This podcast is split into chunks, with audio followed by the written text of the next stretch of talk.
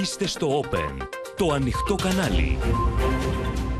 Κυρίες και κύριοι, καλησπέρα σας. Είμαι η Πόπη Τσαπανίδου. Ελάτε να δούμε μαζί τα νέα της ημέρα στο κεντρικό δελτίο ειδήσεων που αρχίζει τώρα. Διπλό θρίλερ με αεροπλάνα της Emirates. Μαρτυρίες επιβατών για το χρονικό του τρόμου. Τούρκος υπήκοος ο ύποπτος. Μαύρες οι προβλέψεις για την ανάπτυξη. Εφιάλτηση ύφεση για την Ευρώπη. Σε πλήρη εξέλιξη οι έρευνες για αέριο σε πέντε περιοχές. Επάρκεια για 10 χρόνια θα μπορούσε να δώσει το κοίτασμα των Ιωαννίνων. Στο κόκκινο η αντιπαράθεση κυβέρνηση αντιπολίτευσης για την υπόθεση των υποκλοπών με ανταλλαγή σκληρών χαρακτηρισμών. Πήραν τη Χερσόνα οι Ουκρανοί. Ολοκληρώθηκε η αποχώρηση των Ρώσων. Οχυρώνονται στις όχθες του Δνήπερου. Ρεπουμπλικάνοι και συντηρητικός τύπος αδειάζουν τον Τραμπ μετά την οριακή νίκη στις ενδιάμεσες εκλογές. 5 στα 5 για τους Ελληνοαμερικανούς υποψηφίους. Επανεξελέγει και η δυνατάη του στην Εβάδα. Έφυγε από τη ζωή στα 78 της χρόνια η ηθοποιός Μίνα Αδαμάκη.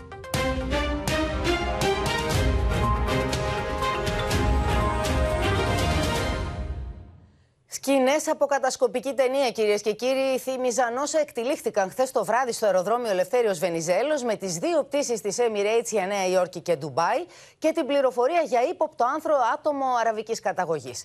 Τελικά η επιχείρηση για την ασφαλή επιστροφή του αεροσκάφους που πετούσε για Νέα Υόρκη είχε έσει ο τέλος. Ο ύποπτος, ένας Τούρκος υπήκος, εντοπίστηκε, αλλά δεν προέκυψε κάτι σε βάρος του. Ώρα 9 και 57 το βράδυ και η πτήση της Emirates με προορισμό τη Νέα Υόρκη επιστρέφει στο αεροδρόμιο Ελευθέριος Βενιζέλος. Μεγάλη επιχείρηση της αντιτρομοκρατικής και της ΑΕΠ είναι σε εξέλιξη.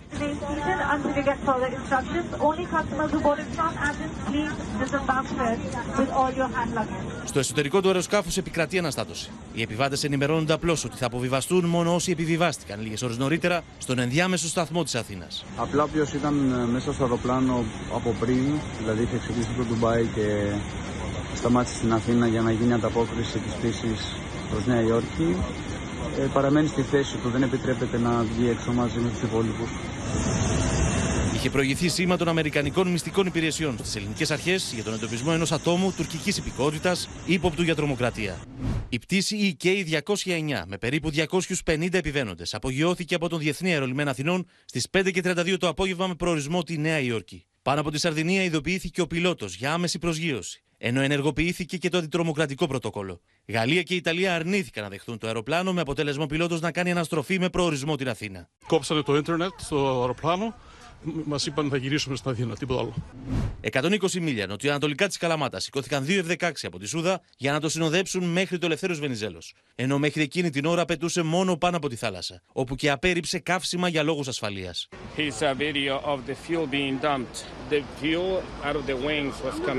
Για δύο ώρες οι ελληνικές αρχές έκαναν φύλλο και φτερό το αεροσκάφος χωρίς να εντοπιστεί ο ύποπτος άνδρας ή κάποιο ύποπτο αντικείμενο. Κατεβήκαμε το αεροπλάνο, περάσαμε πάλι τον έλεγχο των διαβατηρίων και των αποσκευών, ένας εξονυχιστικός έλεγχος από την αστυνομία. Οι ελληνικές αρχές λίγη ώρα αργότερα εντόπισαν τον Τούρκο υπήκο με αραβική καταγωγή 35 περίπου ετών, ο οποίος ζει στη χώρα μας τα τελευταία χρόνια και έχει άδεια παραμονής, ενώ η οικογένειά του μένει στο εξωτερικό. U.S. officials questioned the man at the embassy, then released him.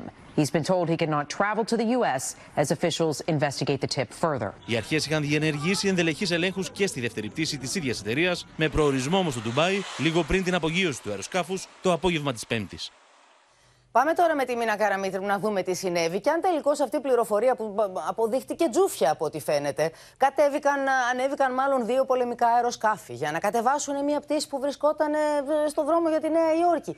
Τι, τι, πώς έγιναν όλα αυτά και ποιος ήταν αυτός ο άνθρωπος που τελικώς εντοπίστηκε σήμερα, Μίνα; Πόπη, καταρχάς να σας πω ποιος ήταν ο άνθρωπος που έστειλε το mail λέγοντας ότι ο 35χρονο Τούρκος υπήκος είναι τρομοκράτης και άρα δεν πρέπει ποτέ να ανέβει στη συγκεκριμένη πτήση. Είναι ένας επιστήθιος φίλος του 35χρονου ε, Τούρκου υπηκόου. Μάλιστα έχουν συγκατοικήσει εδώ στην Αθήνα και από ό,τι φαίνεται ήταν αυτός ο οποίος ενημέρωσε τις αρχές ε, ασφαλείας ότι ετοιμάζεται να ταξιδέψει. Μάλιστα, χαρακτηριστικά τους είπε θα πάει είτε προς Νέα Υόρκη είτε προς Ντουμπάι ή σήμερα ή αύριο. Δεν το διευκρίνησε. Διευκρίνησε και μάλιστα ότι αυτός ο άνθρωπος είναι ικανός, όπως είπε χαρακτηριστικά, να κάνει τρομοκρατική ενέργεια. Αυτή ήταν λοιπόν η πληροφορία που κινητοποίησε όλες τις αρχές και που φτάσαμε να χρησιμοποιηθεί και να εφαρμοστεί το σχέδιο ασφαλείας Renegade, το πιο σκληρό, το πιο αυστηρό σχέδιο ασφαλείας που υπάρχει για ε, βέβαια, γιατί περίμεναν, αεροπλάνα. περίμεναν τρομοκρατική ενέργεια, η οποία ευτυχώς βέβαια δεν, έχει, δεν, έχει, δεν έγινε. Ναι.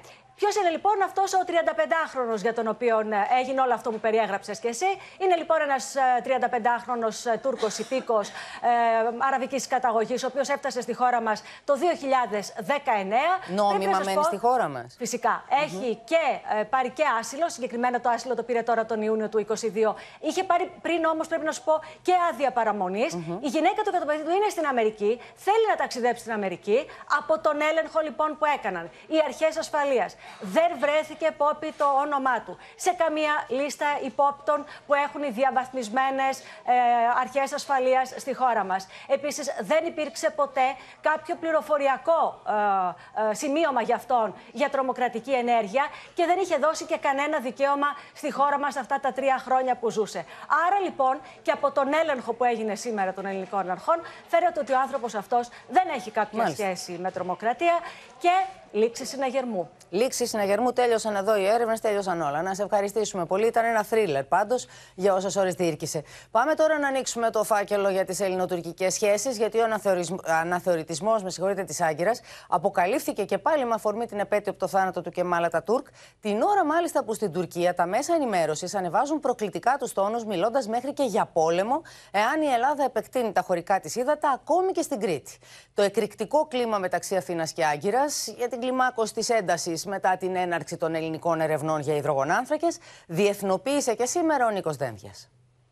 Αποφασισμένη να ασκήσει πλήρως τα κυριαρχικά της δικαιώματα στη Μεσόγειο είναι η Αθήνα μετά και τα νέα δεδομένα που δημιουργούν οι έρευνες για υδρογονάνθρακες δυτικά της Κρήτης. Ο Νίκος Δένδιας, που συναντήθηκε με τους ομολόγους του από το Βέλιο και το Λίβανο, εξέφρασε την ελπίδα για οριοθέτηση ΑΟΣ με τη Λιβύη και κατήγγειλε την τουρκική επιθετικότητα. Επιδιώκει επιβολή θέσεων που δεν έχουν καμιά σχέση με το διεθνές δίκαιο επιδιώκει λύσεις που αγνοούν τη γεωγραφία, αγνοούν και την απλή κοινή λογική όπως το πρόσφατο, άκυρο, παράνομο, ανύπαρκτο μνημόνιο εκμετάλλευσης υδρογονανθράκων που υπεγράφει μεταξύ της τουρκικής κυβέρνησης και της κυβέρνησης της Τρίπολης. Ο Ερντογάν, πάντως, πιστός στον αναθεωρητισμό του, επανέλαβε το όραμα για τη Μεγάλη Τουρκία, ανακαλύπτοντας εχθρούς με αφορμή την επέτειο από το θάνατο του Κεμάλα Τουρκ.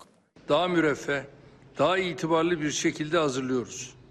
milletimizin asırlık hayallerini gerçeğe dönüştürene kadar durmayacak, saldırılar karşısında yılmayacak, mücadelemizi kararlılıkla sürdüreceğiz. Προς το παρόν, η Άγκυρα δεν τοποθετείται επισήμως για τις έρευνες δυτικά της Κρήτης, αν και τα μηνύματα που στέλνει μέσω των φιλοκυβερνητικών μέσων ενημέρωσης είναι κάθε μέρα και πιο απειλητικά για το ενδεχόμενο επέκταση των χωρικών υδάτων στα 12 μίλια. Yani Girit hattında Türkiye'nin açık denizlere çıkış özgürlüğünü kısıtlayacak herhangi bir düzenleme doğrudan meclisin savaş sebebi kararının kapsamına giriyor. Σύμφωνα με αναλυτές, η νευρικότητα της Άγκυρας για τις έρευνες δικά της Κρήτης οφείλεται στην εμπλοκή της Αμερικανικής ExxonMobil που ήδη δραστηριοποιείται και στην Κύπρο, καθώς οι ενεργειακοί σχεδιασμοί των ΗΠΑ για τη Μεσόγειο μπορεί να σταθούν εμπόδιο στα σχέδιά της. Αν τα βάλουμε όλα αυτά στη σειρά, θα δούμε ότι εκεί πιθανόν να υπάρχει ένα άλλο μεγαλύτερο σχέδιο για την Ανατολική Μεσόγειο από την υπερδύναμη που είναι αντίθετο αυτό το σχέδιο με τους σχεδιασμούς της Τουρκίας, τουρκολιδικό μνημόνιο και όλα αυτά. Την ίδια ώρα η Τουρκία συνεχίζει την προπαγάνδα για τα επιτεύγματά της στην πολεμική βιομηχανία και μετά τον παλαιστικό πύραυλο Ταϊφούν έδωσε στη δημοσιότητα βίντεο από τη δοκιμή πυράβλων αέρος-αέρος. Ελάτε να καλωσορίσουμε κοντά μας τη Μαρία Ζαχαράκη από την Κωνσταντινούπολη, τον Παντελή Βαλασόπουλο, την Αλεξία Τασούλη και να ξεκινήσουμε με σένα, Αλεξία, γιατί βλέπουμε να δημιουργείται ένα πολεμικό κλίμα στην Τουρκία. Να συντηρείται μάλλον το κλίμα αυτό εδώ και πολλές ημέρες. Ειδικά τώρα με τους υδρογονάνθρακες σηκώνουν πάρα πολύ τους τόνους τα, τα μέσα ενημέρωσης της Τουρκίας. Τι κάνει η Αθήνα, τι παρακολουθεί και ποιες κινήσεις έχει έτοιμες; Η Αθήνα Πόπη βλέπει ότι οι στοχευμένες διαρροές των τουρκικών μέσων ενημέρωσης, ότι δηλαδή η επέκταση στα 12 ναυτικά μίλια νότια της Κρήτης θα ενεργοποιήσει το κάζους Μπέλι, την απόφαση δηλαδή της τουρκικής εθνοσυνέλευσης, ή αυτό που έγραψε η Μιλέτη σήμερα, ότι χαρακτήρισαν αμφισβητούμενα νερά την περιοχή των ερευνών, θεωρεί η Αθήνα ότι είναι μόνο η αρχή. Διότι βλέπει ότι η Τουρκία επιλέγει τις προκλήσεις, επιδιώκει επιβολή θέσεων, αγνοεί τη γεωγραφία, αγνοεί την κοινή λογική. Ο Νίκος Δένδια, λοιπόν, έστειλε σήμερα δύο μηνύματα. Το ένα ήταν προς την Τουρκία, ότι κανένας διάλογος μέχρι να κάνετε τις εκλογές και μετά τις εκλογές που θα κάνετε, μοναδικό θέμα διαλόγου θα είναι το θέμα της οριοθέτηση υφαλοκρηπίδας. Και το δεύτερο μήνυμα που έστειλε ήταν προς τη Λιβύη, όταν και εφόσον οριοθετήσουμε ΑΟΣ με τη Λιβύη, όταν αποκτήσουν σταθερή κυβέρνηση, τότε θα υπάρξει και τριμερής συμμαχία Ελλάδα-Λιβύη-Αιγύπτου. Θυμίζω ότι η Αίγυπτος δεν έχει καμία διπλωματική σχέση με την Τουρκία, γι' αυτό και η Τουρκία ανέζητά αλλού συμμαχίες. Μάλιστα. Έχει ενδιαφέρον να, να δούμε στο σημείο αυτό, κυρίες και κύριοι, ένα απόσπασμα από τα όσα μετέδωσε το CNN Turk. Είναι σαν να προαναγγέλει ότι θα υπάρξει και αντίδραση της Λιβύης ό,τι αφορά τις ΑΟΣ, τα χωρικά ύδατα και τις κοινές έρευνες. Να το παρακολουθήσουμε. Yunanistan'ın araştırma alanı için yayınladığı koordinatlar yaklaşık 40 bin kilometre karelik bir alanı kapsıyor.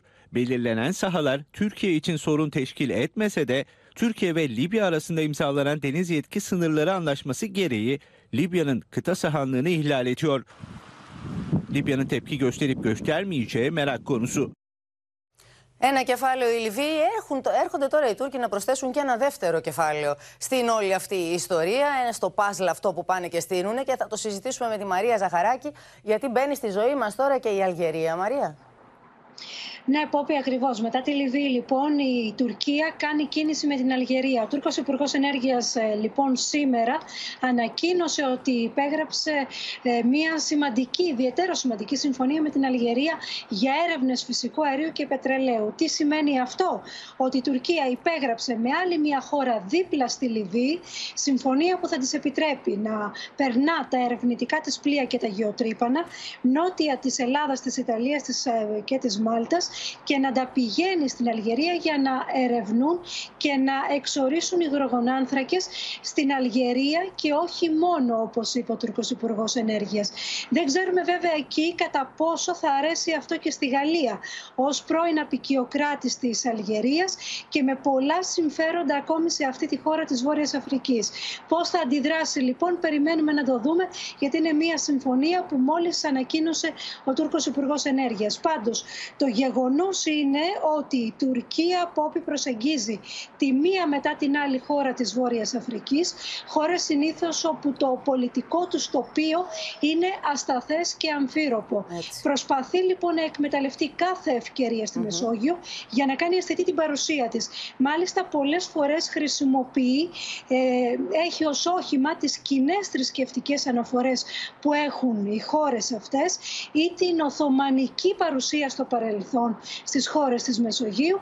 Βρίσκει λοιπόν το δεσμό εκείνο που θέλει για να επικοινωνήσει και να δημιουργήσει θα λέγαμε τη χημεία, την πολιτική χημεία εκείνη με όλα αυτά τα καθεστώτα σε χώρες που αν μη τι άλλο είναι πολύ πλούσια σε ενέργεια. Η ανακοίνωση αυτή λοιπόν έρχεται σε μια στιγμή που ο κόσμος αναζητεί ασθμένων νέους προμηθευτές ενέργειας και μία ημέρα μετά βέβαια, να το πούμε και αυτό, αφού του ξεκίνησε η Ελλάδα Έτσι. έρευνες στη Μεσόγειο. Το οποίο είναι εξαιρετικά σημαντική λεπτομέρεια, χρονική συγκυρία δηλαδή πολύ σημαντική και έχεις πολύ δίκιο όταν λες περιμένουμε να δούμε πώς θα αντιδράσει η Γαλλία η Γαλλία η οποία έχει και τα συμφέροντά της στην περιοχή. Ένα. Και το δεύτερο, να δούμε πώς θα αντιδράσει και η Αίγυπτος, γιατί θα ενισχυθεί η, η δυσφορία της Αιγύπτου απέναντι στην Τουρκία. Ήδη υπήρχε πρόβλημα στη συνεργασία με τη Λιβύη. Βάζει και πόδι αυτή τη στιγμή η Τουρκία και σε δεύτερη χώρα της, δεύτερη, της Βόρειας Αφρικής με τη συνεργασία με την Αλγερία. Θα έχει ενδιαφέρον να δούμε και την αντίδραση της Αιγύπτου. Να σε ευχαριστήσουμε και να παρακολουθήσουμε πώς ανακοίνωσε αυτή τη νέα συνεργασία της η Τουρκία δια του Υπουργού Άμυν, ε, Ενέργειας. Yine olumlu bir gelişme de e, buranın Milli Petrol ve Gaz Şirketi Sonatrak'la Türkiye Petroller arasında yine burada ortak bir şirketin kurulması, petrol ve gaz arama faaliyetlerini başta Cezayir olmak üzere e, bölge ülkelerinde e, bu yönde çalışmalarını müştereken yürütmeleri konusunda da e, fikir birliğine varmış durumdayız.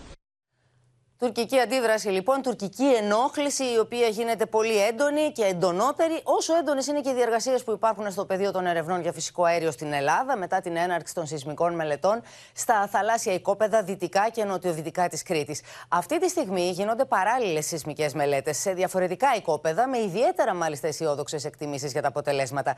Είναι χαρακτηριστικό ότι το κοίτασμα των Ιωαννίνων θα μπορούσε, λένε οι εκτιμήσεις, να καλύψει τις ανάγκες της Ελλάδας για 10 χρόνια. Μεγάλη κινητικότητα στο πεδίο των ερευνών για φυσικό αέριο έχει πυροδοτήσει η έναρξη των σεισμικών μελετών στις περιοχές δυτικά και νοτιοδυτικά της Κρήτης. Στο επόμενο στάδιο βρίσκονται οι έρευνες στο χερσαίο οικόπεδο των Ιωαννίνων, εκεί όπου το καλοκαίρι του 2023 θα ξεκινήσει η ερευνητική γεώτρηση, με τον Υπουργό Ενέργειας Κώστας Κρέκα να δηλώνει πως οι εκτιμήσεις για την περιοχή είναι ενθαρρυντικές. Το Ιωαννίνο το κοίτασμα Ναι. θα μπορούσε να καλύψει την κατανάλωση της Ελλάδας εφόσον επαληθευτεί από τα πραγματικά δεδομένα για 10 έτη. Το τελευταίο 1,5 έτος έχουν γίνει έρευνες και πραγματοποιούνται και αυτή τη στιγμή που μιλούμε έρευνες σε πέντε περιοχές της Ελλάδας. Στο μεταξύ, η Hellenic Energy προανήγγειλε την έναρξη τρισδιάστατων μελετών στο θαλάσσιο οικόπεδο με την ονομασία Ιόνιο και στο Block 10, με τα στοιχεία που έχεις στη διάθεσή της μέχρι στιγμής η ελληνική διαχειριστική εταιρεία υδρογονανθράκων για το σύνολο των ερευνών να αφήνουν παράθυρο αισιοδοξίας. Η διαδρομή μας οδηγεί σε κάτι το οποίο μπορεί να είναι πάρα πολύ σημαντικό για την εθνική οικονομία. Τα μεγέθη είναι τέτοια που φαίνεται ότι θα υπερκαλύπταν θεωρητικά την εσωτερική κατανάλωση, που σημαίνει ότι θα μας έδινε και περιθώρια εξαγωγών. Όπως δήλωσε ο κύριος Στεφάτος στο ημερησία.gr, με βάση μια συντηρητική εκτίμηση, η αξία των πιθανών κοιτασμάτων στην Ελλάδα θα μπορούσε να φτάσει στα 250 δισεκατομμύρια ευρώ και τα καθαρά έσοδα για το ελληνικό δημόσιο τα 50 δισεκατομμύρια σε βάθος 20 ετία ή 25 ετία.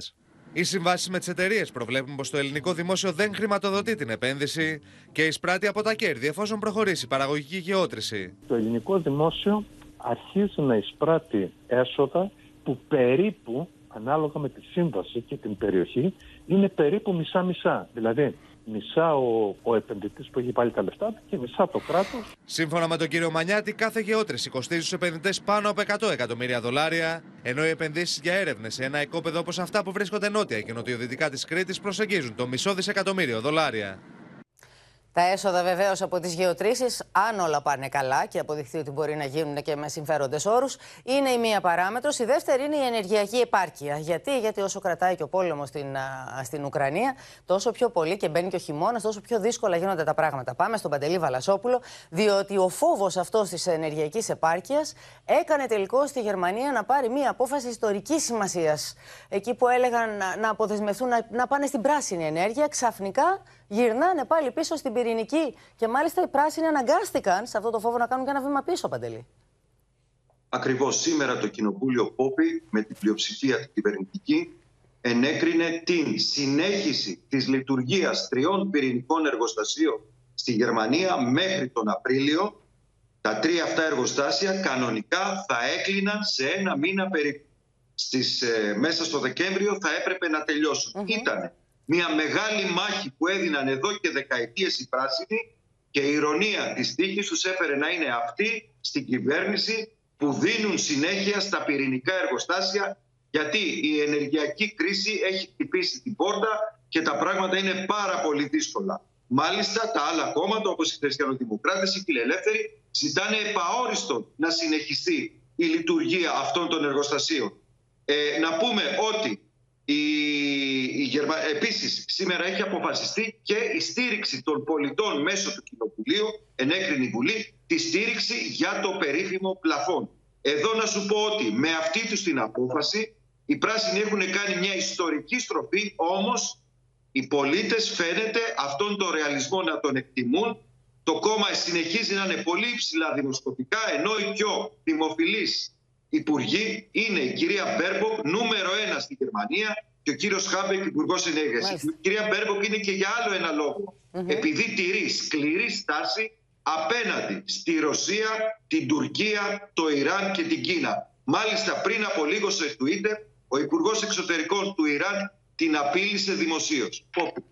Είναι ένα βήμα μπροστά για την ενεργειακή επάρκεια, όπως λέγαμε, της Γερμανίας αυτή η συμφωνία. Πολλά βήματα Με πίσω πολιτικές βεβαίως. προεκτάσεις. Πολλά βήματα πίσω βεβαίως για την Ευρώπη, η οποία είχε δεσμευτεί ότι θα περάσει στην πράσινη ενέργεια σύντομα και το χάνει πια αυτό το, αυτό το, αυτή την ημερομηνία ορόσημο για εκείνη. Αλλά γενικότερα βλέπουμε τον κόσμο να κάνει πολλά βήματα πίσω. Εδώ έχουμε χάσει και το στίχημα για την υπερθέρμανση του πλανήτη.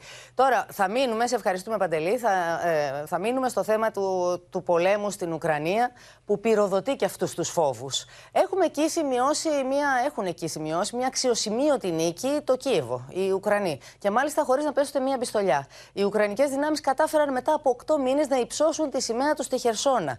Οι ρωσικές δυνάμεις οπισθοχώρησαν άρον-άρον από την κομβική σημασία σε αυτή η πόλη, που την είχαν καταλάβει πρώτη όταν άρχισε ο πόλεμος και πρώτη την έχασαν στη διάρκεια του. Πάντως, ο εκπρόσωπος του Κρεμλίνου τόνισε πως η Μόσχα εξακολουθεί να τη θεωρεί ρωσικό έδαφος.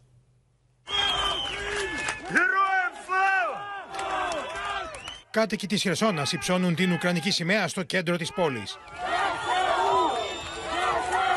Πανηγυρίζουν για τους πρώτους Ουκρανούς στρατιώτες που μπαίνουν στην πόλη 8 μήνες από όταν την κατέλαβαν οι ρωσικές δυνάμεις. Это только начало нашей общей победы и восстановления полностью территориальной целостности Украины. Думаю, что в следующем году мы будем вместе с вами гулять по набережным Крыма, Είχε προηγηθεί η ανακοίνωση από το Ρωσικό Υπουργείο Άμυνα πω η αποχώρηση των στρατευμάτων από τη Χερσόνα ολοκληρώθηκε μέσα στη νύχτα. На Херсонском направлении сегодня в 5 часов утра по московскому времени завершена переброска подразделений российских войск на левый берег реки Днепр. Οι Ουκρανοί στρατιώτε ανακατέλαβαν τα τελευταία 24 ώρα τουλάχιστον 40 οικισμού στην περιφέρεια τη Χερσόνα αλλά και στο γειτονικό Μικολάιβ.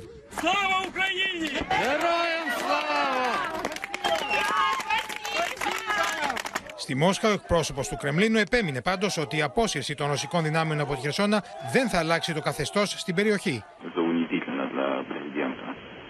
Нет. Нет. Российская Федерация, которой законодательно этот субъект закреплен, определен, и э, здесь нет и не может быть никаких изменений.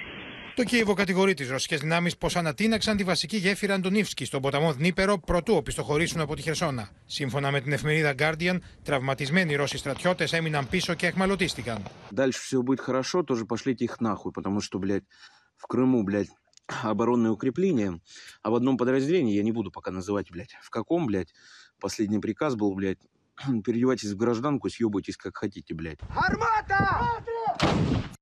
Έλατε τώρα να δούμε πώς φτάσαμε σε αυτό το αποτέλεσμα και μάλιστα ξαναλέω χωρίς να πέσει του φεκιά με τους δύο συναδέλφους η Αδαμαντία Λιόλιου κοντά μας, ο Θανάσης Αυγερινός από τη Μόσχα ξεκινώντας από σένα Αδαμαντία και τι κάνουν οι Ουκρανοί πια από εδώ και στο εξής; Ποιοι είναι οι επόμενοι στόχοι τους, τι, προγραμματι... τι σχεδιασμό έχουν μπροστά τους; Η Χερσόνα Πόπη αποτελούσε τη μοναδική περιφερειακή πρωτεύουσα που η Ρωσία κατάφερε να καταλάβει στις αρχές του πολέμου. Επομένως, η Ουκρανία μεταφράζουν την αποχώρηση των ρωσικών στρατευμάτων ως μια μεγάλη στρατιωτική αποτυχία της Ρωσίας. Μάλιστα, την ε, κατέλαβαν χωρίς να έχουμε μάχες, ενώ και η αποχώρηση των ρωσικών στρατευμάτων έγινε μετά από κάποιες επιχειρήσεις της Ουκρανίας, αλλά χωρίς να έχουμε σφοδρές εχθροπραξίες και πάλι. Τώρα, αυτό που αναμένουμε είναι ότι τα ρωσικά στρατεύματα από την αριστερή όχθη του Δνήπερου, όπου και μετακινήθηκαν, να συνεχίσουν να χτυπούν την δεξιά όχθη από όπου και έφυγαν. Ε, και αυτό σημαίνει ουσιαστικά ότι... Θα κινηθούν ε, προς τη Μελιτόπολη, όπως βλέπουμε δηλαδή στο χάρτη να συμβαίνει. Ο χάρτης δείχνει την κίνηση των Ουκρανικών δυνάμεων. Τι αναμένουμε λοιπόν από τις Ουκρανικές δυνάμεις αυτή την περίοδο, βλέπουμε στο χάρτη, την μετακίνησή τους από την Χερσόνα προς ε, την ε, περιοχή μεταξύ της Ζαπορίζια, που βρίσκεται κατά την Ουκρανική κατοχή ακόμη, εκτός από κάποιες περιοχές, και μεταξύ της Μελιτόπολης, η οποία βρίσκεται υπό ρωσικό έλεγχο. Επί της ουσίας σημαίνει... πάνε να στραγγαλίσουν το, την, την Κρυμαία, έτσι, να, να κλείσουν κάθε δίωδο προς τα εκεί. Η μετακίνηση των Ουκρανικών δυνάμεων προς αυτή την περιοχή μεταξύ της Ζαπορίζια και της Μελιτόπολης, όπως φαίνεται στο χάρτη, θα αποκόψει τον ρωσικό διάδρομο μεταξύ της Μαριούπολης και της υποκατοχή ε, Χερσονήσου της Κρυμαίας, που βρίσκεται φυσικά υπό τον ρωσικό έλεγχο. Αυτή είναι η στόχευσή τους. Βέβαια, σε κάθε περίπτωση δεν θέλουν η Χερσόνα Απόπη να μετατραπεί σε μια νέα Μαριούπολη μετά από την συνέχιση των ρωσικών χτυπημάτων εκεί. Και χαρακτηριστικές είναι και οι δηλώσεις του Μιχαήλ Ποντόλιακ να συνεχίσουν οι Ουκρανοί Ουκρανοί να μάχονται γιατί αποδεικνύει ο ένατος μήνας του πολέμου ότι έχουμε απελευθερώσεις περιοχών και ουσιαστικά δεν έπεσε ο Ουκρανικός στρατός και δεν άντεξε μόνο τρεις ημέρες όπως όλοι περίμεναν. Να σε ευχαριστήσουμε πολύ και πάμε στο Θανάση Αυγερινό στη Μόσχα για να δούμε τι σημαίνει για τη Ρωσία τώρα αυτή η απώλεια αυτής της πόλης που είναι ε, πραγματικά κομβικής σημασίας για, για τη Μόσχα. Πλήττεται το, το, το κύρος του ρωσικού στρατού, πλήττεται ο ίδιος ο Πούτιν από αυτή την εξέλιξη, Θανάση; Καλησπέρα από τη Μόσχα. Είναι σαφώς έντονη η κριτική που ασκείται σε κάποια τουλάχιστον κοινωνικά δίκτυα και κάποια ρωσικά μέσα ενημέρωσης. Ωστόσο, η κυρίαρχη γραμμή και των αναλυτών αλλά και των επισήμων είναι ότι δεν πρόκειται ουσιαστικά για μια εγκατάλειψη οριστική της Χερσόνας και ότι δεν κρίθηκε η μάχη για την περιοχή, αλλά ότι πρόκειται για έναν τακτικό ελιγμό που αργά Τακτικός ή γρήγορα... Τακτικός ελιγμός να πάρουν το στράτευμα και να φύγουν από την πόλη. Τακτικός ελιγμός είναι να τεινάζουν τις γέφυρες. Είδαμε τον Ουκρανικό στρατό να έχει, κατα... να έχει απελευθερώσει την πόλη, να υψώνει και σημαίες. Ε, δεν είμαι στρατιωτικός, δεν έχω τέτοιες γνώσεις. Μεταφέρω αυτά που λένε οι στρατιωτικοί και οι στρατιωτικοί αναλυτές. Περιγράφουν λοιπόν ως τακτικό ελληνικό και βέβαια υπάρχουν και οι πολιτικοί, όπως για παράδειγμα ο Μίτσι ο οποίος είπε ότι ουδή ακύρωσε την κυριαρχία της Ρωσίας στην ε, Κερσόνα και ότι όλες οι ρωσικές επαρχίες θα γυρίσουν σπίτι τους στην ε, Ρωσική Ομοσπονδία. Αυτή είναι η γραμμή που κυριαρχεί ως προς το πολιτικό σκέλος. Ε, ως προς την ουσία της μετακίνησης, για πρώτη φορά οι Ρώσοι είπαν ότι μετακινήθηκαν περί τις 30.000 Ρώσοι στρατιωτικοί. μετακινήθηκαν δηλαδή από την ανασφαλή δεξιά όχθη του Δνήπρου στην αριστερή και εκεί οχυρώνονται. Ε, προφανώς αναμένοντας ε, τις επιθέσεις των ε, Ουκρανών. Μάλιστα λένε ότι αυτή η επιχείρηση ολοκληρώθηκε στις 5 το πρωί και ότι οι ρωσικές δυνάμεις κρατούν τα δύο τρίτα της επαρχίας. Είναι η πρώτη φορά που αναφέρονται αριθμοί και το λέω για να διορθώσουμε και ένα ρεπορτάζ ενδεχομένως προηγούμενων ημερών, γιατί τότε υπήρχαν ασαφείς πληροφορίες που έλεγαν ότι έχει παραμείνει μια πολύ μικρή μονάδα Ρώσων από την απέναντι πλευρά, δηλαδή μόνο χίλιοι άντρε, ενώ τελικά αποδεικνύεται ότι οι δυνάμεις που μετακινούνται είναι πολύ μεγαλύτερες. Ε, υπάρχουν πολλοί σχολιαστές που εκφράζουν ανησυχία για το τι θα μπορούσε να συμβεί με τους φιλορώσους κατοίκους, οι οποίοι είχαν υποδεχθεί θετικά το ρωσικό στρατό.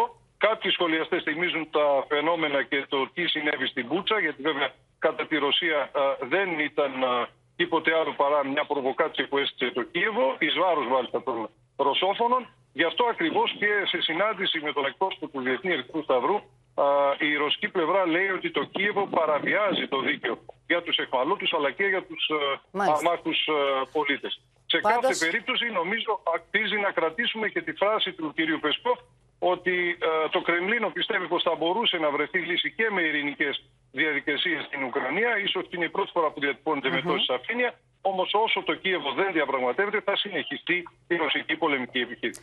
Πάντως, Θανάση, από τις δηλώσεις που γίνονται για την απώλεια της Χερσόνα, είναι σαν οι στρατηγοί οι Ρώσοι να θέλουν να χρυσώσουν το χάπι για τους Ρώσους πολίτες. Γιατί εδώ μιλάμε για ρωσικό έδαφος, όπως το είχαν προσαρτήσει, το είχαν γιορτάσει, το είχαν ανακηρύξει. Είναι ρωσικό έδαφος λοιπόν που χάνεται, αυτό που χάνεται στη Χερσόνα. Να σε ευχαριστήσουμε πολύ.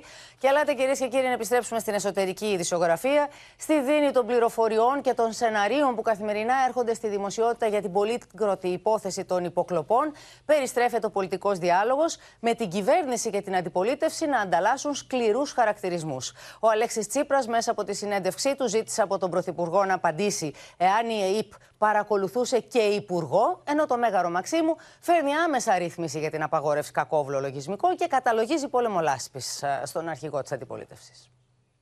Στη σικελία της μαφίας. Ο Αλέξης Τσίπρας, στη συνέντευξη που παραχώρησε στο Σταρ και τη Μαραζαχαρέα, κατηγόρησε τον Κυριάκο Μητσοτάκη πως κρύβεται από τη Βουλή και ζήτησε να μάθει αν η ΕΕΠ παρακολουθούσε με υπογραφή εισαγγελέα και υπουργό της κυβέρνησης. Κρύβεται από τη Βουλή. Έχετε εσείς δει κανέναν αθώο να κρύβεται; Οι ένοχοι κρύβονται, κυρία Ζαχαρέα. Όχι οι αθώοι.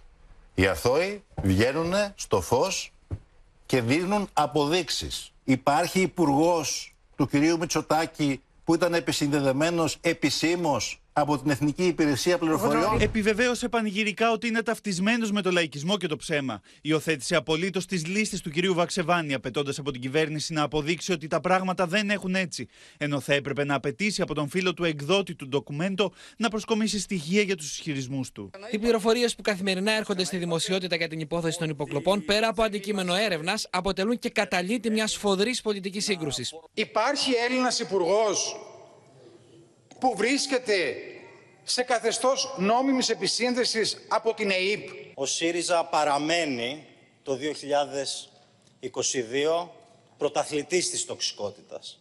Ο κύριος Τσίπρας που στη συνέντευξή του χθες δεν απέρριψε την ύπαρξη αντίστοιχων λογισμικών το 2018, τότε τι έκανε; Χρειάστηκε ένα πέναλτι για να πει ο Πρωθυπουργός ότι υπάρχει κέντρο παρακολούθησης Predator στην Ελλάδα. Κρίκελ και Ιντελέξα. Ο ΣΥΡΙΖΑ τους έδωσε 1,4 εκατομμύρια ευρώ απευθείας αναθέσεις και εσείς 10. Στο πολιτικό του λόγο μας θυμίζει το ΣΥΡΙΖΑ. Τη συνέντευξη του αρχηγού σας, ο οποίος μίλησε για μια κυβέρνηση με σοσιαλδημοκρατικό πρόσημο. Σε αυτή δεν ανήκουμε. Εμείς δεν είμαστε σοσιαλδημοκράτες. Τέλη Νοέμβρη καλούνται να απαντήσουν στην Επιτροπή Θεσμών και Διαφάνειας ο Γρηγόρης Δημητριάδης και οι επιχειρηματίες Λαβράνος, Μπίτσιος και Ντίλιαν, για τους οποίους η πλειοψηφία δεν επέτρεψε να εμφανιστούν στην εξεταστική. Ο Άδωνης Γεωργιάδης μίλησε τον Πάρη Κουρτζίδη, ανάρτηση του οποίου τον παρουσίαζε να μεταβαίνει στη Λάρισα για χρηματισμό και να επιστρέφει στα μισά του δρόμου μετά από τηλεφώνημα του Μαξίμου που υποτίθεται πως τον παρακολουθούσε με Predator. Να υποδεχτούμε κοντά μας τώρα τον Χρήστο Τσιγουρή για να σε ρωτήσω, Χρήστο, εάν ο, Πρωθυπουργό, αν ο Αλέξης Τσίπρας ε, στη συνέντευξή του είπε, ρώτησε μάλλον τον Πρωθυπουργό, εάν γνωρίζει ότι υπήρχε υπουργός που τον παρακολουθούσε η ΕΕΠ. Είπε δηλαδή ότι ο Πρωθυπουργός ήταν σαν να παρακολουθούσε τους τους υπουργούς του. Το γνωρίζει αυτό ο κύριος Τσίπρας. Υπονόησε έτσι, πώ το είπε. Ήταν, καταλάβαμε όλοι ότι είτε ο ίδιος το γνωρίζει και ο ίδιος το γνωρίζει, αλλά και ο Πρωθυπουργός είναι γνώστης της πληροφορίας αυτής. Ο ίδιος ο κύριος Τσίπρας, Πόπη, δήλωσε επανειλημμένα ότι δεν είναι detective, αλλά αρχηγός της αξιωματικής αντιπολίτευσης και θέτει πολιτικά τα ερωτήματα. Είναι αλήθεια όμως ότι το επίμονο ερώτημα αν υπήρξε υπουργός της κυβέρνησης που έχει παρακολουθηθεί με τον νομότυπο τρόπο που είδαμε για τον Νίκο Ανδρουλάκη από την ίδια την Εθνική Υπηρεσία Πληροφοριών, αυτό είναι ένα ερώτημα που έθεσε επανειλημμένα. Τώρα, αν έχουν πληροφορίες στην Κομουνδούρου για κάτι τέτοιο, αυτό δεν το γνωρίζω παρότι μπορεί να μιλήσει κανείς με πολλά στελέχη, δεν υπάρχει κάποια επιβεβαίωση. Είναι όμως δεδομένο ότι έχουν βάσιμη υποψία. Πού βασίζεται αυτή η υποψία, μας το γεγονός ότι όπως αποδείχτηκε από τα πράγματα, τόσο ο Νίκος Ανδρουλάκης, ο πρόεδρος του Πασόκ, όσο και ο δημοσιογράφος συνάδελφο μας, ο κ. Κουκάκης, παρακολουθήθηκαν διπλά και από το Predator και από την ΑΕΠ. Εκτιμούν δηλαδή στην αξιωματική αντιπολίτευση ότι αυτή ήταν μια στάνταρ μέθοδος και όπως είπαμε και τις προηγούμενες ημέρες, και η ΑΕΠ δια της νόμιμης επισύνδεσης και η χρήση του Predator κατέληγαν στο ίδιο κασετόφωνο. Ναι, αλλά να δούμε ότι ο, ο αν αυτή η πίεση θα ενταθεί τις επόμενες ημέρες. Μπορεί να καθώς... παρακολουθούσε τους υπουργούς του. Ακριβώς. Μένει να δούμε λοιπόν δηλαδή, αν αυτή ακούγεται, η πίεση. Ακούγεται αδιανόητο. Μπο, μπορεί να συνέβαινε. Και ο ίδιος ο Πρωθυπουργός το έχει πει ότι ε, ε, είναι αδιανόητο αυτό, ότι δεν μπορεί να συμβαίνει κάτι τέτοιο. Στη συνέντευξή του το δήλωσε. Αυτό δεν θα μπορέσει να αποδειχθεί ποτέ, Πόπη, αν δεν αρθεί το απόρριτο ώστε να πέσει φως στην υπόθεση ή αν η λειτουργία της δικαιοσύνης μέσα από μια εξονυχιστική έρευνα δεν φτάσουν σε ένα βάσιμο συμπέρασμα. Ε, βέβαια, είναι προφανές ότι ο ΣΥΡΙΖΑ εντείνει την πίεση στου ίδιους τους υπουργούς. Ε, είδαμε ότι χτες ο κύριος Τσίπρας έκανε λόγο για τη σιωπή των αμνών, οι οποίοι μέσα από τα σενάρια που καθημερινά, ανεπιβεβαίωτα ως τώρα, έρχονται στη δημοσιότητα, βλέπουν τα ονόματά τους να φιγουράρουν σε λίστες και άλλα πολιτικά πρόσωπα. Όλα δείχνουν ότι αυτό θα είναι ένα από τα σημεία της σφοδρής πολιτικής σύγκρουσης που βρίσκεται σε εξέλιξη για το επόμενο διάστημα. Να σε ευχαριστήσουμε πολύ. Για να αλλάξουμε θέμα, τη Μαρία Καρά, τη χείρα του Γιώργου Τράγκα. Καλεί ο εισαγγελέας να δώσει εξηγήσεις για πόθεν έσχες που δεν υπέβαλε. Πάμε να μάθουμε περισσότερο από την Έλληνα Γάλαρη που γνωρίζει το ρεπορτάζ. Ναι, Πόπη, για πόθεν έσχες που δεν υπέβαλε την τελευταία πενταετία και για ανακριβείς δηλώσεις πόθεν έσχες που υπέβαλε από το 2012 έως το 2016 για μία δεκαετία. Δηλαδή, από το 2012 έως το 2021, η κυρία Μαρία Καρά φέρεται να έχει αποκρούξει περιουσιακά στοιχεία ύψους 30 εκατομμυρίων ευρώ. Σύμφωνα με το πόρισμα της αρχής για το ξέπλυμα βρώμικου χρήματος, το οποίο έχει διαβιβαστεί ήδη στην εισαγγελία πρωτοδικών, η κυρία Μαρία Καρά φέρεται να παίρνετε κάθε χρόνο 3 εκατομμύρια ευρώ, είτε καταθέσεις σε κοινούς λογαριασμούς που είχε με τον Γιώργο Τράγκα ή ατομικούς τραπεζικούς λογαριασμούς, είτε απόκτηση εκείνη τη περιουσίας. Η κυρία Καρά δεν αποκλείεται να ζητήσει προθεσμία για να καταθέσει ως ύποπτη για δύο κακουργήματα, έτσι ώστε να έχει το χρόνο να προετοιμάσει τις εξηγήσεις της. Να σε ευχαριστήσουμε πολύ, Έλληνα Γαλάρη. Πάμε τώρα να δούμε και άλλα θέματα της καθημερινότητάς μας. Τι μπαίνει δηλαδή στο νοικοκυριό και τι όχι, γιατί χρυσάφι το πληρώνουμε οι καταναλωτές στο ελαιόλαδο. Οι αυξήσεις σε καύσιμα, εργατικά, ελαιοτριβή αλλά και συσκευασίες έφεραν τον τελευταίο χρόνο ανατιμήσεις πάνω από 16%, οι οποίες φαίνονται ακόμη και στο περίφημο καλάθι του νοικοκυριού. Το μέλλον της καλλιέργειας ελιάς γίνεται πια μη βιώσιμο, ενώ οι πολίτες μειώνουν συνεχώς την κατανάλωση του αγνότερου ελληνικού προϊόντος. Είναι πολυτέλεια πάνω σε μια σαλάτα. Χρυσό θα πληρώσουν το ελαιόλαδο οι καταναλωτές. Οι τιμές πώλησης έχουν γίνει απλησίαστες. Δεν το χρησιμοποιούμε όπως παλιά. Δεν μπορούμε να κάνουμε κάτι άλλο. Τα πάντα από το χωράφι στο ράφι έχουν αυξηθεί, με τους Έλληνες να καταναλώνουν όλο και λιγότερο λάδι. Ε, σε διάφορα προϊόντα έχουμε και αύξηση, δηλαδή προϊόντα που χρησιμοποιούμε και το 300-400%. Η ελληνική οικογένεια έχει μειώσει την κατανάλωση λαδιού. Το 2019 μια τετραμελή οικογένεια κατανάλωνε 2,80 λίτρα το μήνα. Σήμερα καταναλώνει 2,58 λίτρα. Δεν αυξήθηκαν όμως μόνο τα κόστη, αλλά και τα μεροκάματα λόγω έλλειψης εργατικών χεριών. Επειδή τα εργατικά χέρια έχουν μειωθεί πάρα πολύ ε, και ο χρόνος ε, συλλογής είναι περιορισμένος, αποτέλεσμα έχει και το κόστος της, παρα... της συλλογής να είναι πολύ υψηλό. Τα κόστη των ελαιοπαραγωγών έχουν αυξηθεί κατά 50%. Τα προϊόντα τους τα πουλούν ίδιες τιμές με πέρσι. Η τιμή είναι η ίδια. Από τον παραγωγό φεύγει στα 3,80 το κιλό παραγόμενου προϊόντος. Τα κόστη έχουν αυξηθεί και στα ελαιοτριβία. Ακόμη και σε αυτά τα κασόνια που δίνουμε στον ε, παραγωγό για να μαζέψει τις ελιές του, ακόμα και σε αυτά υπήρχε αύξηση του τύπου 30% φέτος. Ε, όπως και στα υλικά συσκευασίας του λαδιού, τα μπετόνια. Από πέρσι τον Οκτώβριο η τιμή του ελαιόλαδου έχει αυξηθεί 16,6%. Σε γνωστή αλυσίδα σούπερ μάρκετ η τιμή του λίτρου από 5,55 πήγε στα 7,26. Ελαιόλαδο με άλλη ετικέτα από 5,70 το λίτρο του μήνα Σεπτέμβριο σήμερα πωλείται στα 6,65 ενώ εξαιρετικό παρθένο ελαιόλαδο από 5,95 το λίτρο έφτασε στα 8,55 ευρώ το λίτρο. Παράγοντες της αγοράς βλέπουν ότι οι τιμές του ελαιόλαδου θα ανέβουν κι άλλο τον επόμενο μήνα. Στο μεταξύ, ενεργειακή κρίση, πληθωρισμός, υψηλός πληθωρισμός, αλλά και η σφιχτή δημοσιονομική πολιτική φρενάρουν απότομα κάθε προοπτική ανάπτυξη στην Ευρώπη. Θα πάμε τώρα να δούμε τις χειμερινές προβλέψεις της Κομισιόν με τη Μαρία Ρόνι από τις Βρυξέλλες. Μαρία, καλησπέρα. Ούτε η Ελλάδα χαμογελάει με αυτές. Αντιθέτως, ανησυχούμε, διότι βυθιζόμαστε όλοι στην ύφεση. Ναι, είναι δυσίωνες οι προβλέψεις της Επιτροπής για την Ευρωπαϊκή Οικονομία. Προβλέπεται ύφεση στο τέλος του έτους και το πρώτο τρίμηνο του 2023 για τις περισσότερες χώρες, αλλά και υψηλότερος από το αναμενόμενο πληθωρισμό λόγω της εκτείναξης των τιμών της ενέργειας που συνδέεται με τον πόλεμο στην ε, Ουκρανία. Και όπως παραδέχτηκε ο Επίτροπος Οικονομίας Πάολο Τζεντιλόνι, έχουμε δύσκολους μήνες μπροστά μας. Πάντως για την ε, Ελλάδα η Επιτροπή πολλούς δύσκολους μήνες. Τουλάχιστον 12 ναι, ναι. και βλέπε. Και βλέπουμε, ναι, ναι. Πάντως για την Ελλάδα να πούμε ότι οι προβλέψεις σε ό,τι αφορά την ανάπτυξη είναι πάνω από το μέσο όρο στην Ευρωζώνη. Συγκεκριμένα η ανάπτυξη στην Ελλάδα το 2022 αναμένεται να φτάσει το 6% και το 2023 να συρρυκνωθεί στο 1% για να αυξηθεί πάλι στο 2% το 2024. Πολύ χειρότερες είναι οι προβλέψεις για την ανάπτυξη στην Ευρωπαϊκή Ένωση φέτος, το 3,3% και σχεδόν, σχεδόν μηδενική ανάπτυξη προβλέπεται στην Ευρωπαϊκή Ένωση για το 2023. Και εδώ να πούμε ότι η Γερμανία, η μεγαλύτερη οικονομία της Ευρωπαϊκής Ένωσης, αναμένεται να καταγράψει ύφεση το 2023, ενώ κοντά στο μηδέν αναμένεται να είναι η ανάπτυξη και για τη Γαλλία και την Ιταλία. Βέβαια, το μεγάλο αγκάθι της οικονομίας, Πόπη, είναι ο πληθωρισμός. Στην Ελλάδα θα κλείσει στο 10% ο πληθωρισμός το 2022, σε υψηλότερο επίπεδο από το μέσο όρο στην Ευρωζώνη, που είναι στο 8,5%. και η άνοδος του πληθωρισμού εκτιμάται ότι θα υποχωρήσει το 2023 για να μειωθεί στο 6% για την Ελλάδα, περίπου στο ίδιο επίπεδο με την Ευρωζώνη και στο 7% στην Ευρωπαϊκή Ένωση. Να πούμε ότι οι προβλέψεις αυτές περιβάλλονται από κινδύνους. Η μεγαλύτερη απειλή προέρχεται από την αγορά φυσικού αερίου και τον κίνδυνο έλλειψης φυσικού αερίου. Είναι Μαρία Ολοφάνερο ότι μας περιμένει πολύ δύσκολος καιρός μπροστά μας και δυστυχώς σε βάθος μεγάλο. Δεν είναι μερικοί μήνες δηλαδή για να πούμε ότι μπορούμε να αντέξουμε. Είναι μεγάλο το βάθος των δυσκολιών. Αυτό να σε ευχαριστήσουμε πάρα πολύ. Ελάτε τώρα κυρίες και κύριοι να πάμε στην άλλη άκρη του Ατλαντικού, να πάμε στις Ηνωμένες Πολιτείες της Αμερικής για να δούμε τα αποτελέσματα των ενδιάμεσων εκλογών που φυσικά και απασχολούν τον κόσμο ολόκληρο και όχι μόνο τι Ηνωμένες Πολιτείες.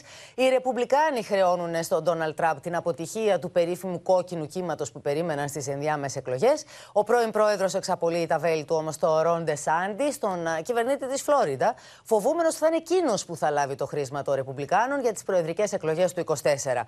Ο Τζο Μπάιντεν, από την άλλη, ευχαριστεί τους ψηφοφόρους που στήριξαν τους Δημοκρατικούς, οι επιδόσεις των οποίων ξεπερνούν ανέλπιστα τις προσδοκίες. Διάχυτο το αίσθημα ανακούφισης στους κύκλους των Δημοκρατικών για την αποτυχία του τραμπικού κόκκινου κύματος να παρασύρει στο πέρασμά του δεκάδες έδρες στο Κογκρέσο. Το τελικό αποτέλεσμα για την τύχη της Βουλής και της Γερουσίας χρειάζεται μέρες μέχρι την ανακοίνωσή του. Ο έλεγχος όμως, ακόμα και αν περάσει στους Ρεπουμπλικάνους, θα είναι οριακός. We mean it. This is not a political piece. This is to say thank you, thank you, thank you. Some Democrats won and some Republicans won. That is what happens when more than 100 million Americans participate and vote in free and fair and open elections. Στη Γερουσία το αποτέλεσμα κρεμεί στην Αριζόνα και την Εβάδα, όπου προηγούνται ένας Δημοκρατικός και ένας Ρεπουμπλικάνος υποψήφιος αντίστοιχα, αλλά με μικρή διαφορά. Στη Τζόρτζια θα πραγματοποιηθεί επαναληπτικός γύρος τον Δεκέμβριο. Στη Βουλή φαίνεται οριακό προβάδισμα των Ρεπουμπλικάνων. Well, you know, it's still alive. Αν και είναι πολύ νωρίς για να διερευνηθούν τα αίτια αποτυχίας του κόκκινου κύματος, τόσο τα Αμερικανικά μέσα όσο και στελέχη του Ρεπουμπλικανικού κόμματος θεωρούν ως βασικό υπέτειο τον Ντόναλτ Τραμπ, όσο το όνομα του κυβερνήτη της Φλόριντα ακούγεται όλο και πιο έντονα. Φημολογείται ότι ο Ρόντε Σάντη πρόκειται να λάβει το χρήσμα για τις προεδρικές εκλογές του 2024 από τους Ρεπουμπλικάνους. Ο Τραμπ από την πλευρά του αντιδρά εν ώψη της μεγάλης ανακοίνωσης που υποσχέθηκε στις 15 Νοεμβρίου με ευθύ επίθεση στο Δεσάντη. Ήταν πολιτικά νεκρός με χαμηλή αποδοχή και κακές δημοσκοπήσεις. Ήταν απελπισμένο Διόρθωσα την εκστρατεία του που είχε καταρρεύσει εντελώς. It's kind of hard to see exactly what sort of role voters want former President Donald Trump to be playing in the leadership of the Republican Party. We not only won election, we have rewritten the political map. Την ίδια ώρα, όπως όλα δείχνουν, επανεξελέγει και η ομογενής βουλευτής Ντίνα Τάιτους. Οι ομογενείς στο Κόγκρεσο πλέον είναι πέντε και αλόβητοι θα συνεχίσουν την πρόθεση των ελληνικών εθνικών θεμάτων στην Ουάσιγκτον. Βαθιά θλίψη σκόρπισε η είδηση του θανάτου της αγαπημένης ηθοποιού Μίνας Αδαμάκη σε ηλικία 78 ετών. Η ηθοποιός το τελευταίο καιρό νοσηλευόταν στο νοσοκομείο εξαιτίας ενός σοβαρού προβλήματος υγείας. Ερμήνευσε πλήθος ρόλων σε θέατρο και τηλεόραση. Εμβληματικός όμως παραμένει ο ρόλος της Ειρήνης στι Τρισχάριτες δίπλα στην Εναμεντή και την Άννα Παναγιοτοπούλου. Όταν ο κύριος ξεπορτίζει, η κυρία του κάνει αντίπεινα. Η Μάρακο του το έχει κάνει σε 30 ταινίες και έχει πετύχει και στις 30. Ηθοποιός με ευαισθησία και δύναμη, που έλαμψε στη σκηνή και την οθόνη, χαρίζοντας απλόχερα το γέλιο και τη χαρά, η Μίνα Δαμάκη έχασε τη μάχη με τον καρκίνο στα 78 της χρόνια, βυθίζοντας στη θλίψη το χώρο του πολιτισμού. Υπάρχουν τροφές που να απαγορεύονται σε αυτή τη δίαιτα. Όχι, μόνο που τρως λίγο απ' όλα. Μπράβο, μπράβο. Η Μίνα Δαμάκη που έγινε γνωστή στο Πανελλήνιο και αγαπήθηκε από όλους μέσα από την τηλεοπτική σειρά Τρεις Χάριτες, γεννήθηκε στο Βόλο και σπούδασε νομικά, θέατρο αλλά και κουκλοθέατρο στο Λονδίνο. Είδε για πρώτη φορά τα φώτα της σκηνής πριν αποφυτίσει από τη δραματική σχολή του θεάτρου τέχνης με δάσκαλο τον Κάρολο Κούν. Η απώλεια της Μίνας είναι μεγάλη. Τι να πρωτοπεί κανείς, είναι μια ολόκληρη εποχή. Έχουμε δει τόσα και τόσα από αυτή τη γυναίκα. Εξαιρετικός άνθρωπος. Ε, εντυπωσιαζόμουν από την καλοσύνη της, από την αγάπη της για τη δουλειά της, από την αγάπη της για τους συναδέλφους της. Άνθρωπος με βαθιά σκέψη, κουλτούρα. Μπορεί να φανταστείς τον εαυτό σου μαλά μου χωρίς κομπιούτερ; Υπήρξε ιδρυτικό μέλος της ελεύθερης σκηνής που έφερε ένα νέο αέρα στο θέατρο και ειδικότερα στην επιθεώρηση. Κάθομαι στο σαλόν και... Εμφανίστηκε με επιτυχία σε πολλές θεατρικές παραστάσεις και τηλεοπτικές σειρές, στις οποίες έμεινε εμβληματικός ο ρόλος της Ειρήνης στις Τρεις Χάριτες. Τελικά πιο πολύ συνέφερε να πληθεί μεγάλο σαν την Κλεοπάτρα.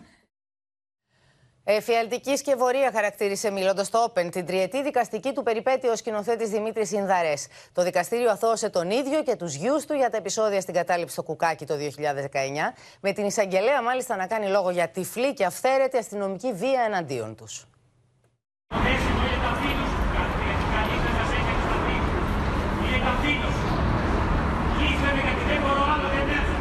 Τρία χρόνια μετά, η δικαστική οδύσσια του σκηνοθέτη Δημήτρη Ινδαρέ και των δύο γιών του λαμβάνει τέλος. Σύμφωνα με την απόφαση του τριμελούς εφετείου Αθηνών, κρίθηκαν όλοι αθώοι λόγω αμφιβολιών. Για η κατηγορία είναι μια μακρά λίστα ε, αδικημάτων για μένα και τα παιδιά μου που έκανε εφιάλτη αυτά τα τρία χρόνια της ε, αναμονής. Οι κατηγορίες που τους απαγγέλθηκαν αφορούσαν τα όσα συνέβησαν κατά την επιχείρηση εκένωσης κτηρίου που τελούσε υποκατάληψη στην οδό Ματρόζου στο Κουκάκι στις 18 Δεκεμβρίου του 2019. Στο βίντεο ντοκουμέντο που είχε φέρει το Open στο φως της δημοσιότητας, φαίνεται ο σκηνοθέτης με τους δύο γιους του να βρίσκονται στο μπαλκόνι του σπιτιού τους και να παρακολουθούν την αστυνομική επιχείρηση. Λίγα λεπτά μετά οι αστυνομικοί περνούν χειροπέδες στο σκηνοθέτη και τους γιους τους στην ταράτσα του σπιτιού τους. Είναι μια ιστορία που στη συνέχεια πολλοί θεσμοί ε, ε, ε, κινητοποιούνται και στείνουν μία σκευωρία που για έναν ε, πολίτη είναι ένα πράγμα απόλυτα εφιαλτικό. Το δικαστήριο εστίασε στο βίντεο της σύλληψης και στην αγόρευσή της η εισαγγελέας έκανε λόγο για τυφλή και αυθαίρετη αστυνομική βία. Έγιναν θύματα μιας τυφλής, ομής και αυθαίρετης αστυνομικής βίας και χρησιμοποιήθηκαν από τις αστυνομικές δυνάμεις για να καλύψουν την παταγώδη αποτυχία της επιχείρησης έγιναν τα εξυλαστήρια θύματα. Δεν είναι μόνο εξαιρετική στιγμή για την ελληνική δικαιοσύνη, είναι και μια καλή στιγμή για την ελληνική δημοσιογραφία.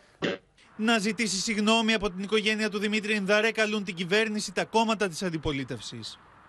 Συνελήφθησαν οι δύο μαθητές του ΕΠΑΛ Σταυρούπολης στη Θεσσαλονίκη που επιτέθηκαν και έστειλαν στο νοσοκομείο με κρανιογκεφαλικές κακώσεις 15χρονο συμμαθητή τους. Εκείνες τι σοκαριστικές πρώτες στιγμές περιέγραψε ο πατέρας του αγοριού. Αυτή είναι η μαγεία τους. Γενικά, ένα μαχαίρι και άμα το σκοτώσει, το σκότωσε. Συγκλονίζουν οι νέες μαρτυρίες των συμμαθητών του 15χρονου που έπεσε θύμα άγριου ξυλοδαρμού από ομάδα 15 ατόμων στην αυλή του σχολείου του. Καθημερινός ο τρόμος που βιώνουν από τις συμμορίες ανηλίκων. Κάποιοι βάλανε δυστυχώς και μαχαίρια. Έχουν ακουστεί και πράγματα για μαχαίρια. Έχω δει και εγώ ίδιος άτομο να βγάζει μαχαίρι. Ευτυχώς δεν έγινε κάτι. Το σχολείο είναι πραγματικά ε, ένα χάος. Κάθε μέρα γίνεται τουλάχιστον και ένας μικρός καυγάς μέχρι και μεγάλος. Κάποιοι δηλώνουν τυχεροί καθώς γλίτωσαν την τελευταία στιγμή. Εκτός του σχολείου. Απλά μου μπήκαν 20 άτομα να με δίνουν. Απλά δεν τα καταφέραν επειδή πέρασε από η αστυνομία τελευταία στιγμή. Υπάρχει και ομάδα η οποία κινεί τα νήματα μέσα σε εισαγωγικά. Προκαλεί φασαρίες. Είπε στη μάνα του ότι μαμά άντεξα και δεν έπεσα από τα χτυπήματα. Την επόμενη φορά όμως δεν θα αντέξω. Ο πατέρας του μαθητή συνδέει τους δράστες με τα άγρια επεισόδια που είχαν σημειωθεί στο ίδιο επαγγελματικό λύκειο το Σεπτέμβριο του 2021. Συγκεκριμένα έκανα και εγώ μια έρευνα μέσα στο ίντερνετ για να δω τα περσινά, μήπως αναγνωρίσουμε και κάποιον παραπάνω. Γνώρισα μόνο το 18χρονο. Ήταν μπροστά μπροστά. Κιόλας μέσα από τα κάγκελα και επιδεικτικά και οι άλλοι που χαιρετούσαν ναζιστικά. Ο 15χρονος βρίσκεται σε άσχημη ψυχολογική κατάσταση. Ζήτησε μάλιστα από τους γονείς του να μετακινηθεί σε άλλο σχολείο για να συνεχίσει τη φοίτησή του. Με μια επιστολή και μια βιντεοδιάσκεψη, ο Μαρκ Ζούκερμπεργκ ανακοίνωσε στους εργαζόμενους της Meta ότι απολύει 11.000 άτομα, μειώνοντας κατά 13% το προσωπικό της εταιρείας. Αλλά και στο Twitter τα νέα δεν είναι ευχάριστα. Ο Έλον Μασκ, που ο πρώτος έστρωσε το δρόμο των μαζικών εκκαθαρίσεων, μειώνοντας το μισό το προσωπικό, δύο εβδομάδες μετά την εξαγορά του μέσου κοινωνικής δικτύωσης, μίλησε για πιθανή χρεοκοπία του. Στο δρόμο που χάραξε ο Έλον Μασκ στο Twitter, βάδισε και ο Μαρκ Ζούκερμπεργκ της Meta, προχωρώντας την απόλυση 11.000 εργαζομένων της εταιρείας του.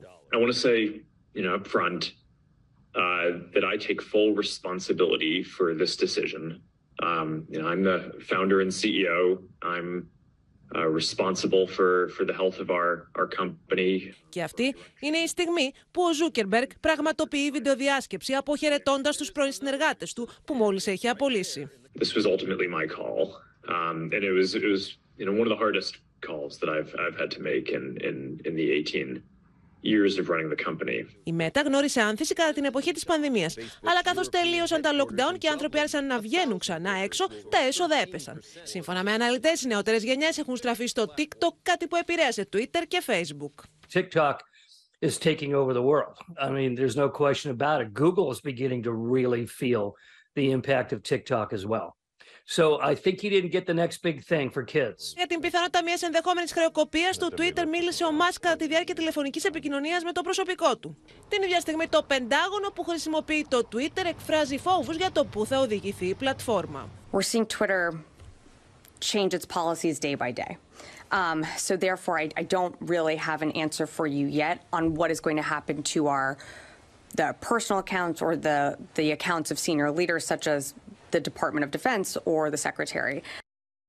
Μένουμε σε ειδήσεις από τον κόσμο για να δούμε τη φωνική καταιγίδα που πλήττει Φλόριντα και Μπαχάμες, αφήνοντας μάλιστα εκατοντάδες χιλιάδες νοικοκυριά χωρίς ρεύμα. Η τροπική καταιγίδα Νικόρ πλήττει τη Φλόριντα. Οι άνεμοι πνέουν με ταχύτητα 125 χιλιόμετρα την ώρα. Δρόμοι έχουν μετατραπεί σε σαρωτικούς χυμάρους. Η κακοκαιρία προκαλεί εκτεταμένες ζημιές στις υποδομές. Τουλάχιστον πέντε άνθρωποι έχουν χάσει τη ζωή τους μέχρι στιγμής. Good morning. As of 10 a.m., Tropical Storm Nicole is located roughly 210 miles east of West Palm Beach and is moving west at 12 miles per hour. Η στάθμη του νερού έχει ανέβει με αποτέλεσμα τα ορμητικά νερά να καταστρέψουν σπίτια. The water is coming right up to the windows and it was like a it sounded just like a freight train just going by and it never stopped. It never ended. Η κακοκαιρία δημιουργεί τεράστια προβλήματα στην ηλεκτροδότηση. Πάνω από 230.000 σπίτια και επιχειρήσεις στη Φλόριντα δεν έχουν ρεύμα. Αεροδρόμια, σχολεία αλλά και θεματικά πάρτα έχουν κλείσει ενώ οι αρχές διέταξαν να εκενωθεί το Μάρα Λάγκο του Ντόναλτ Τραμπ. Η κακοκαιρία όμως κάνει την επέλασή της και στις Μπαχάμες. Οι αρχές προειδοποίησαν πως τα αεροδρόμια και τα λιμάνια θα κλείσουν. Ενώ δόθηκε εντολή να παραμείνουν κλειστά τα σχολεία και οι δημόσιες υπηρεσίες. Το βιβλίο των δημοσιογράφων Μιχάλη Γνατίου και Νίκου Μελέτη, Η Συμφωνία που γκρίζαρε το Αιγαίο από τα Ήμια στη Μαδρίτη από τις εκδόσεις Πεδίο, παρουσιάστηκε στη Θεσσαλονίκη. Η έρευνα των δημοσιογράφων συναδέλφων ρίχνει φως σε δεκάδες απόρριτα τηλεγραφήματα των Αμερικανών που από την επομένη των ημείων άρχισαν να εργάζονται προκειμένου να υπάρξει συμφωνία και αποκαλύπτει βεβαίως όλο το παρασκήνιο.